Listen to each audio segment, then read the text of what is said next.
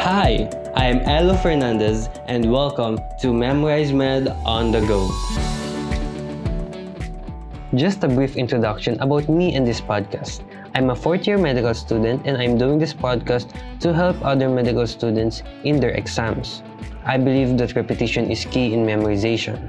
Some students are visual learners while others are auditory learners.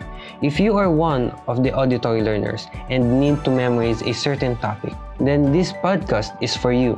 This podcast will contain high yield information for medical students. Topics will range from anatomy, biochemistry down to internal medicine and pediatrics. You can listen to it over and over or join in the recitation with this podcast. This is what I did to memorize for my exams. I record myself and listen to it in my spare time.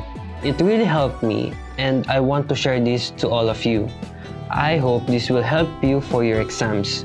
Thank you and good luck.